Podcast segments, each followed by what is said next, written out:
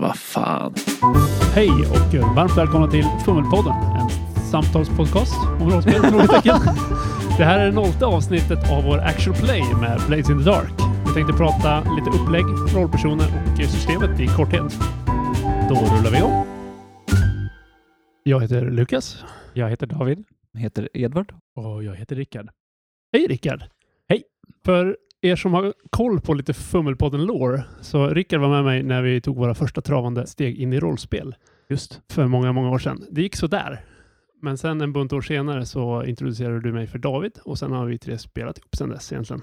Ja, typ Så- så. Rickards största bravur är att presentera mig och Lukas för varandra. Och var med oss och spelade rollspel. Ja, eller något sånt. Och idag är du med i podd också. Yes. Välkommen. Vi är ju en samtalspodcast egentligen. Varför sitter vi här och eh, ska köra actual play egentligen? Jo, dels vill vi att ni som lyssnar ska få chansen att höra hur vi faktiskt spelar för att kunna se hur det är när vi spelar. Så, Vi har ju redan fått lite folk som är nyfikna på hur vi spelar egentligen med tanke på att vi sitter och säger massa saker som inte är kopplade till någonting. ja, så att ha den referensramen. Så att vi ska inte gå och bli en actual play podcast på heltid. Så länge det inte blir en dundersuccé. Ja, och om så länge vi tycker att det flyter smidigt så ser jag inte något stort hinder till att vi gör det. Om inte hela tiden så i alla fall prova på det på sikt med andra spel. Framtiden får utvisa. Ja, nu är planen att vi ska ha tre sessioner där varje deltagare i podden spelleder. Så att jag, David, kommer spelleda en session, Edvard kommer spelleda en session och Lukas kommer spelleda en session. Vad eh, ska vi spela för något? Blades in the Dark. Och det har vi ju nämnt ett antal gånger nu på sistone. Och det är väl det vi har spelat på sistone sinsemellan. Så att Ja, vi har hunnit bli lite varma i kläderna, men vi är fortfarande lite nybörjare på systemet. Ja, så att vi kommer göra massor med fel som ni som lyssnar kan skicka in och hänvisa till vilken sida vi ska läsa reglerna när vi har gjort fel. I korthet, det är ju liksom hyfsat traditionellt system eh, om man tänker i linje med Drakar och Demoner, Dungeons and Dragons, där man har lite färdigheter, alla spelar en rollperson var, man har en spelledare. Det som skiljer sig lite åt är lite mer så här icke-binära utgångar på handlingsslag, att det kan bli misslyckat och då uppstår massa roliga konsekvenser. Det kan bli delvis lyckat och då rör man sig framåt, men det uppstår roliga konsekvenser. Eller så kan det bli lyckat och då är allting frid och fröjd. Och sen så har spelet en väldigt tydlig struktur. Att man har en förberedelsefas, man har en score som det heter. Att där utför man det man har planerat och sen så ett efterspel efter det. Och det man spelar är egentligen kriminella gäng som eh, ställer till med oreda. Ja, Och det David beskrivs också vanligtvis innefattas under ett spelmöte så att det blir tämligen episodiskt att man eh, gör en stat per session. Även om det kanske blir några episoder av podcasten för er, men Precis. Och som jag satt och hypade upp förra avsnittet tror jag, man sitter inte och dunderplanerar de här kriminella stötarna man gör, utan man kör en lite luddigt koncept och sen ger man sig in i action och sen flashbackar man till planering. För planering som är rimlig att man hade gjort på förväg, men utan att man sitter och diskuterar igenom varenda detalj innan man kommer igång och rollspela på riktigt. ja.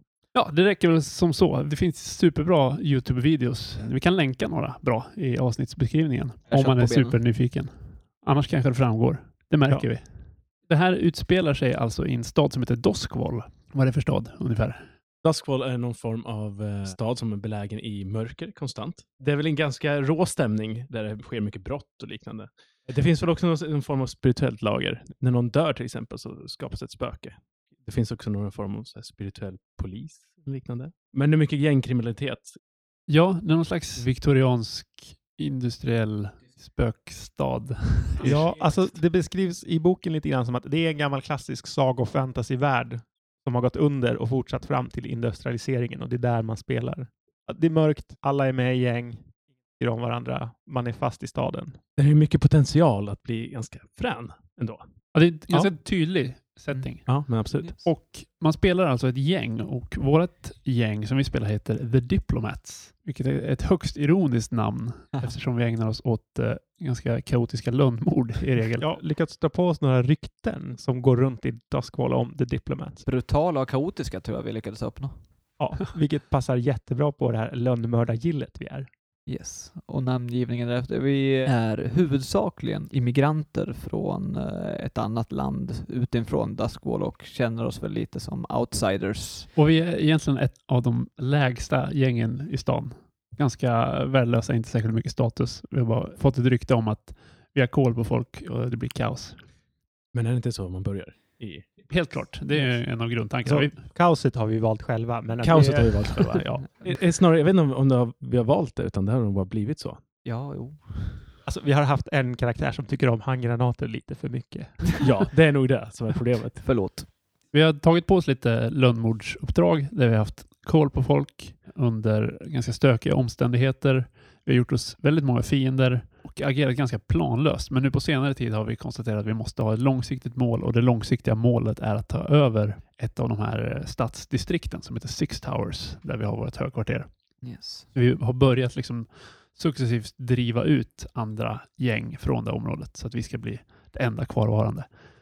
Problemet är dock att vi är allierade med vissa av grupperingarna i det här distriktet. Så Problem för framtiden. vi får se hur det går.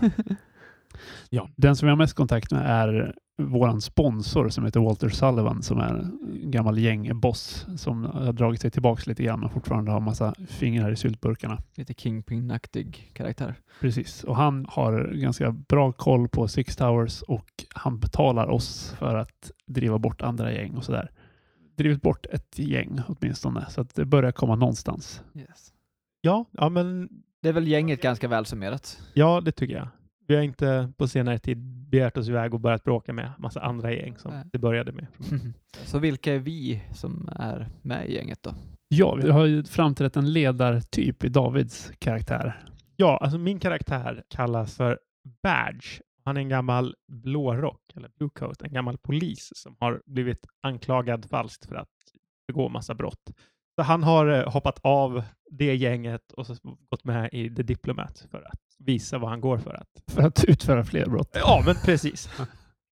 Ja, min eh, karaktär heter ju då Grime och han är flytt ifrån eh, militären då. Han är en desertör. Han är, kanske inte riktigt passar in i gänget. Han är ju, har ju lite av ett samvete. Han är ju inte jättebra klaff in i gruppen egentligen. Men eh, han, eftersom han inte får plats någon annanstans så har han liksom fått... Det är kanske det vi behöver för att inte spåra ur totalt. Ja, ja lite så kanske. Han är någon sån här form av haj-liknande figur. Han har gälar och... och ja, han eh, är tykrosisk. Så, eller Tykroserna är ju lite så demonaktiga av sig som folkslag. Yes. Ja, så Och- det, det är Grime. Yes. Och apropå att spåra ur fullständigt så har vi Trusty. Eh, Ja, jag spelar då Trusty som är eh, gruppens medicus. eh, har en ganska morbid förhållning till eh, sina patienter och eh, även de lik vi kan lyckas komma över. Så han är ganska äcklig till både beteende och uppsyn. Han är Ja. också tykrosisk och eh, har extra leder på alla sina fingrar och i allmänhet ganska obehaglig. Väl ute i fält så är han väl någon form av specialist, så att ofta blir det jag som dyrkar upp dörrar, eh, desarmerar fällor. Men eh, när det väl blir strid, så nödlösningen i många fall blir att jag tar till eh, explosiva lösningar. Och, ja, det var väl jag. Jag, Lukas, spelar en eh, karaktär som kallar sig för Smoke. Gruppens enda någorlunda effektiva lönnmördare är också en tykerosier, så han har också lite demondrag. Han har grått hår och vita irisar. Han är ganska välklädd. Han är eh, väldigt ambitiös och eh, effektiv och målinriktad, men ganska socialt osmidig, fast han vill hemskt gärna bli omtyckt och fruktad strävar egentligen mest efter att bygga rykte. Och han är samtidigt ganska besatt av andevärlden som finns.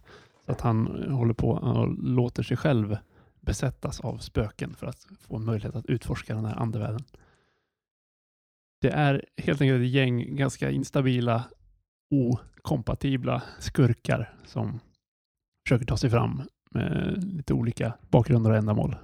Ja, Ja, jag tror det.